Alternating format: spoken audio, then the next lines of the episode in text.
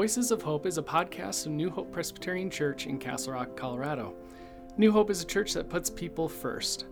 Our Sunday worship is on site and online at 9:30 a.m., and you can listen to our sermons and podcasts on iTunes, Spotify, Google Podcasts, and any popular podcast platforms. This week, Pastor Don and Pastor Jordan have a conversation around the story of Jesus' transfiguration from Matthew 17 1 through 13. This ends our series for the values of hope with our value of finding the sacred in the ordinary. Scripture reading is done by Rick Young. Matthew chapter 17, verses 1 through 13. All right, let's go for it. Six days later, Jesus took with him Peter and James and his brother John and led them up a high mountain by themselves. And he was transfigured before them and his face shone like the sun, and his clothes became bright as light. Suddenly there appeared to them Moses and Elijah talking with him. Then Peter said to Jesus, Lord, it is good for us to be here. If you wish, I will set up three tents for you tents here, one for you, one for Moses, and one for Elijah. While he was still speaking, suddenly a bright cloud overshadowed them, and a voice from the cloud said, This is my son, the beloved. With him I am well pleased. Listen to him.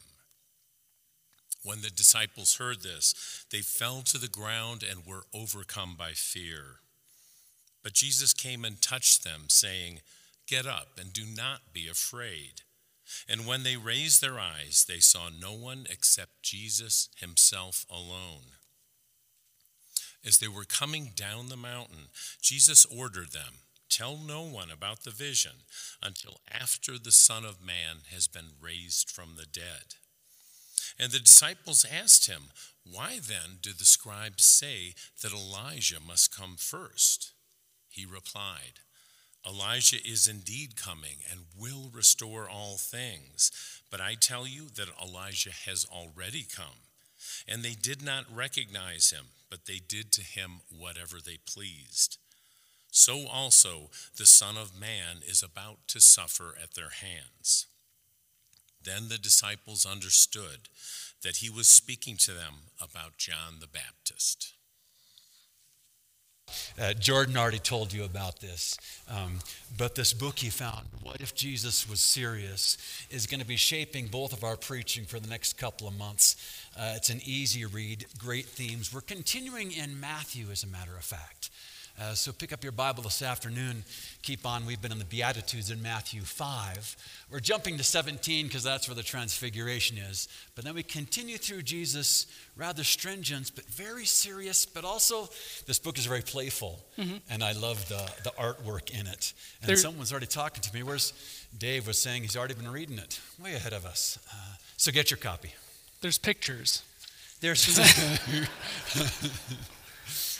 we're making our way through core values. Hey, Jordan, I was thinking about that. And we're doing this because um, we've been having a great time doing our podcast together. If you haven't found our podcast, What We're Afraid to Say from the Pulpit, uh, go to our website and find that.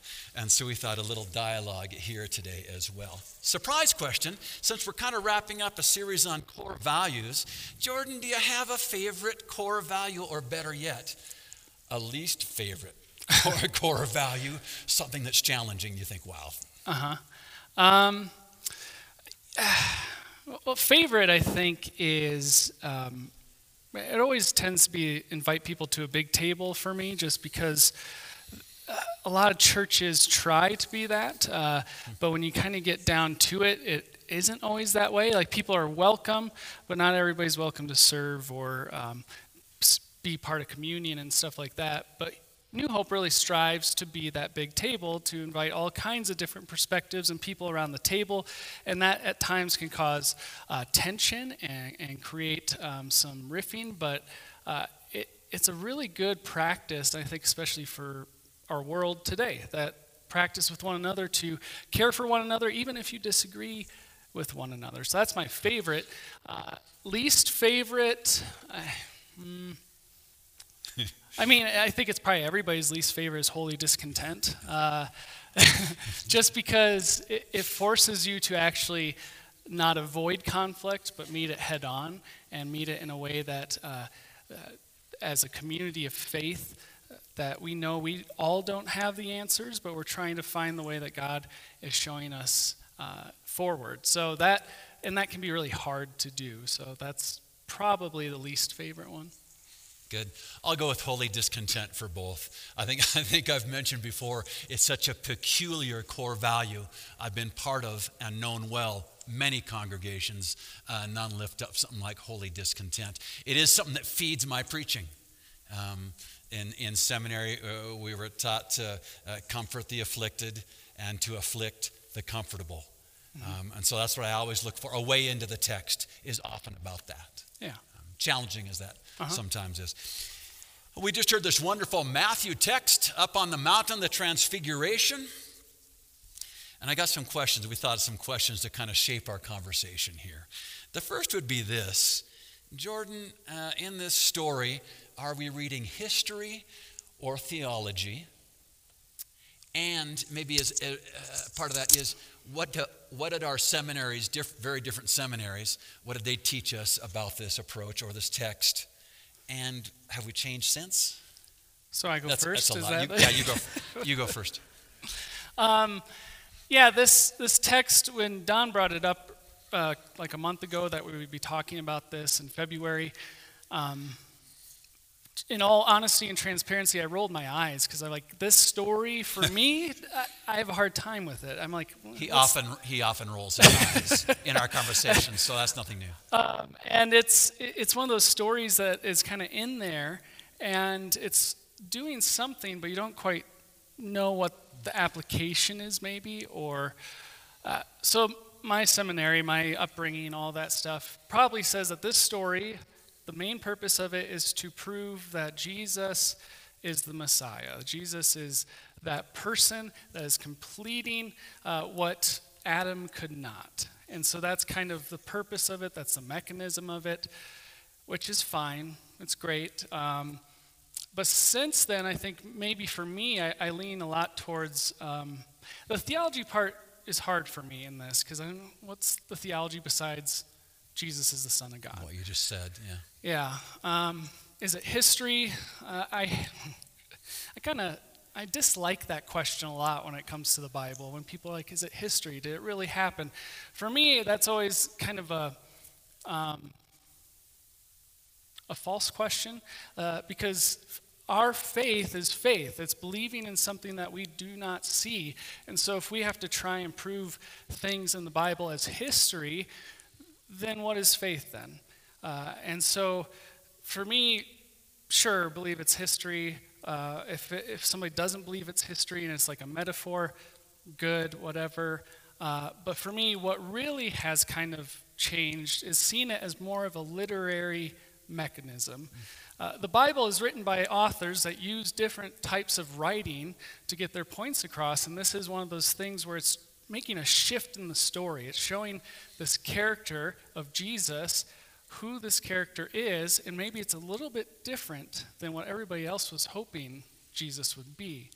Um, if you've watched shows, movies, read a book, maybe there's a point in those stories that something happens and you're like, I don't know if this character is exactly who this author has made them to be. Now there's a shift in it. And I think that's one of the main things with the story that I think now. And that doesn't mean all the other things aren't a part of it it can be all of those things together. Does that? Yeah. Yeah? yeah. No, helpful. Uh, my seminary was a pretty progressive seminary. And so it tended to be, and you were mentioning this, uh, a literary approach, not a literal approach. Those words are scarily similar and mean, in this case, the opposite of each other. Uh, a literary approach says, What's the story we're reading? How does it function as a story? And especially in this case, it asks a few questions like this. Um, this story out of Matthew is we know Matthew and Luke borrowed heavily from Mark, that is initiator of this story, almost word for word in this case. And so in seminary, we would have been invited, well, let's go back and look at Mark and see if Matthew and or Luke changed it at all, and see if John later on changed it at all. John doesn't even include this story, which is really strange. More on that in a, in a minute. And at this point, they would have said, well, the story in Mark has a function that is also a literary function in that it's quoting Exodus um, that what's going on in this story, before we take it as a videotapable, wow, that's an old reference, isn't it?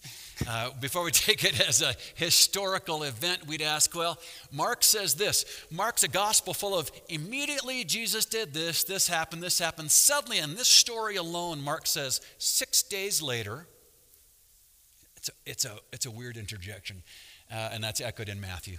Uh, six days later, Jesus goes up a mountain there's mist, there's the presence of God, and then on the way back down, Peter says, Let's make booths. And so my seminary would have said, Wow, uh, this is not being presented as a historical story, it's being presented as a liturgical or a theological story. It's a reenactment of Exodus 24. I know what you're all thinking. Of course it is, Pastor. I got Exodus 20. uh, that if you go look now, we'll have us in the wilderness, Moses going up a mountain into mist, presence of God, gets the word and comes back down and makes booths. It's the Feast of Booths, the Feast of Tabernacles, seems to be what we're echoing here. Um, so much so that when he comes back down, Peter says, Lord, uh, let's make, because of this great event that we've seen who you really are, let's, uh, let's make these booths. And I, I and initially out of seminary for five or ten years, I'd come across this, and my point of the sermon would be something like, oh, silly Peter trying to preserve a spiritual experience that can't be preserved. He's being too clingy. This would be the same sermon as Mary outside the tomb. Don't cling to me as the, I don't think, uh, that's not a good reading of this text anymore. And I've changed to, to think about this function as, as, a, as a novel, as what's being told about the person of Jesus. Um, same thing, the application. Jesus goes up the mountain, and here even we have Moses in this story. And Elijah, the law and the prophets, which uh, some symbolism. God's presence, law and the prophets, the tribe of us wandering in the wilderness, that that's what Matthew, Mark, Luke are trying to evoke here. Mm-hmm. Um, and we celebrate uh, that receiving of the law. This is, this is a story about continuity and discontinuity, I think, in Jesus. Yeah. It's like when he says, time and time again, when he says, You've heard it this way, but I say to you, and it's continuity, but then it changes as well. Especially in Matthew. Yeah. I don't come to abolish the law. You've heard this. I come to make it even a more stringent law. Uh-huh. And we go, oh, is that he's being good rabbi or a bad rabbi? He's being a rabbi who's challenging us in a new way, changing the tradition. Mm-hmm.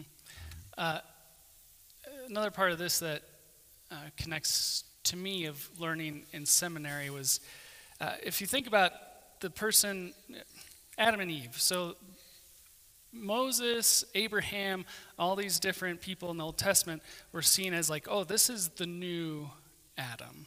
But then they kind of fail at a certain point, just like Adam did.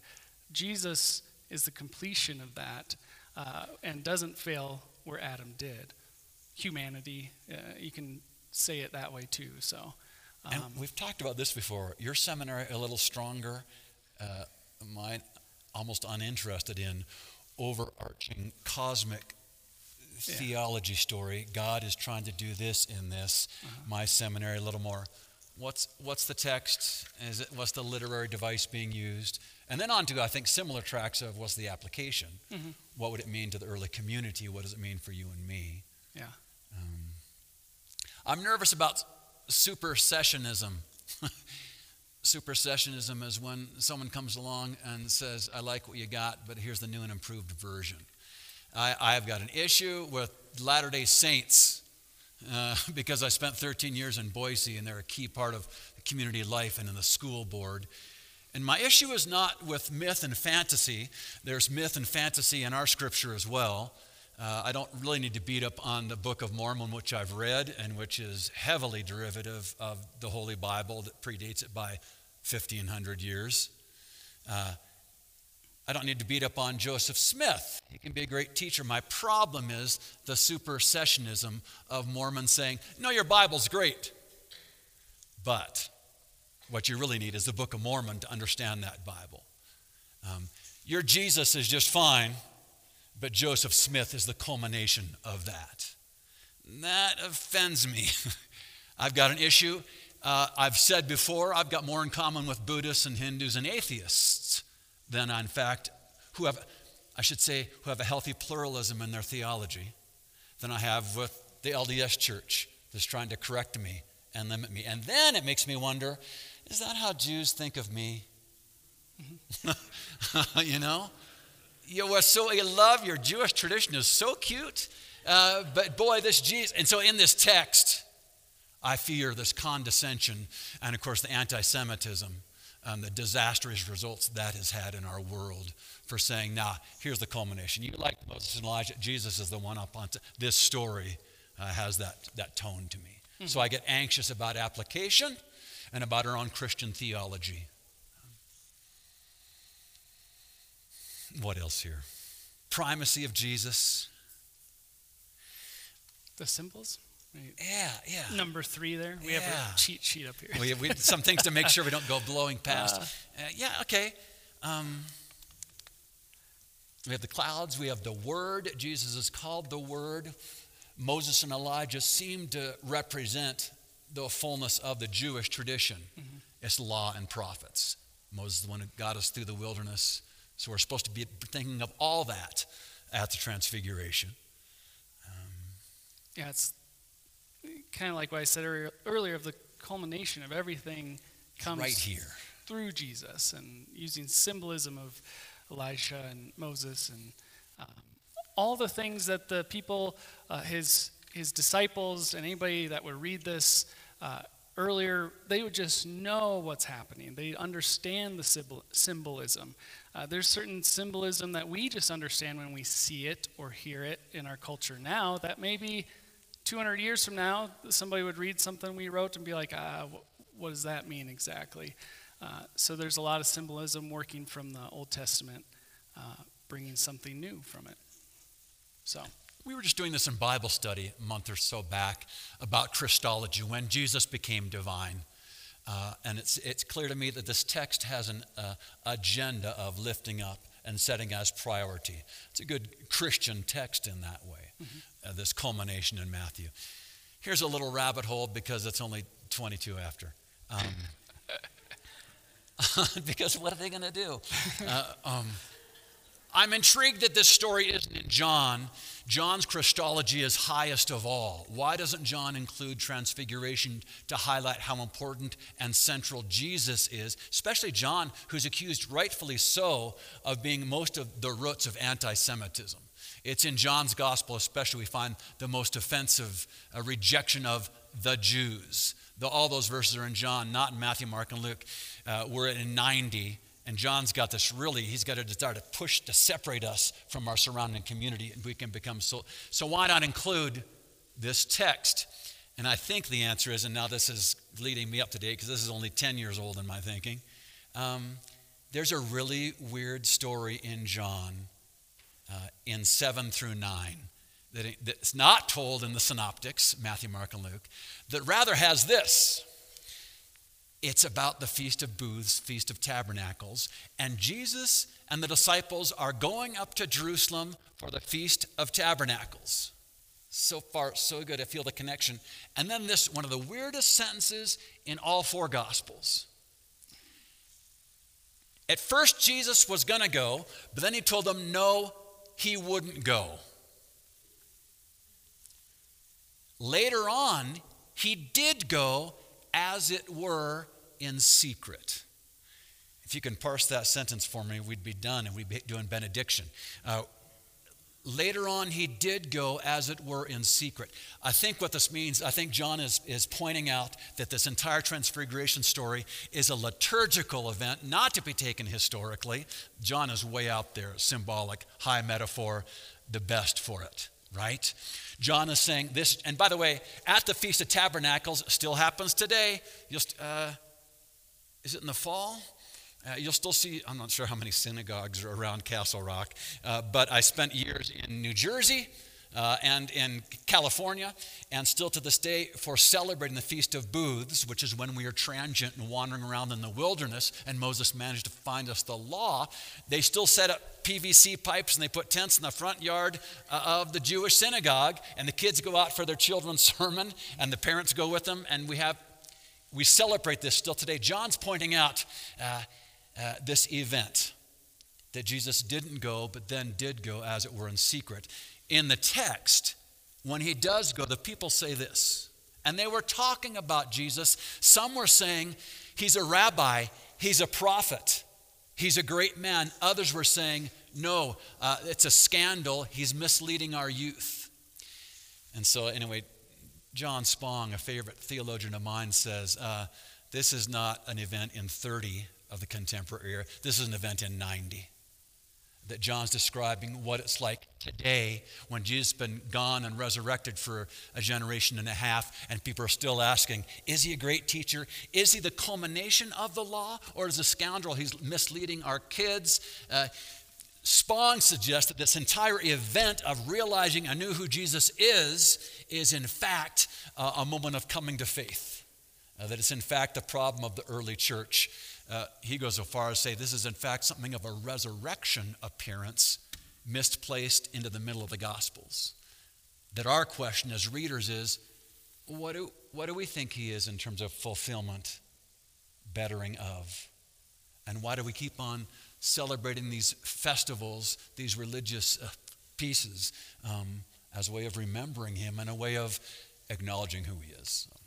Um, I'm going to uh, pull something out of my head here of uh, maybe a, it was just coming to me of a different reading of, of that is, could it be the festival of booze is all booze, not booze, booths. Booths. Yeah, that'd be a different festival. Um, it's Halloween. it'd be Oktoberfest. Yeah. Um, so uh, the festival of booths, one of the things of it is the practice of correct me if I'm wrong, because I, I remember this and faintly, but the practice of it is that you, if there's any stranger that comes into town, you're welcoming them in and giving them food, letting them stay. It's the practice of hospitality, the festival of booths, because um, that's the Israelites knew they were strangers in a strange land at one point, and it's reminding them there are still people in a strange land that need hospitality, that need people to take care of them.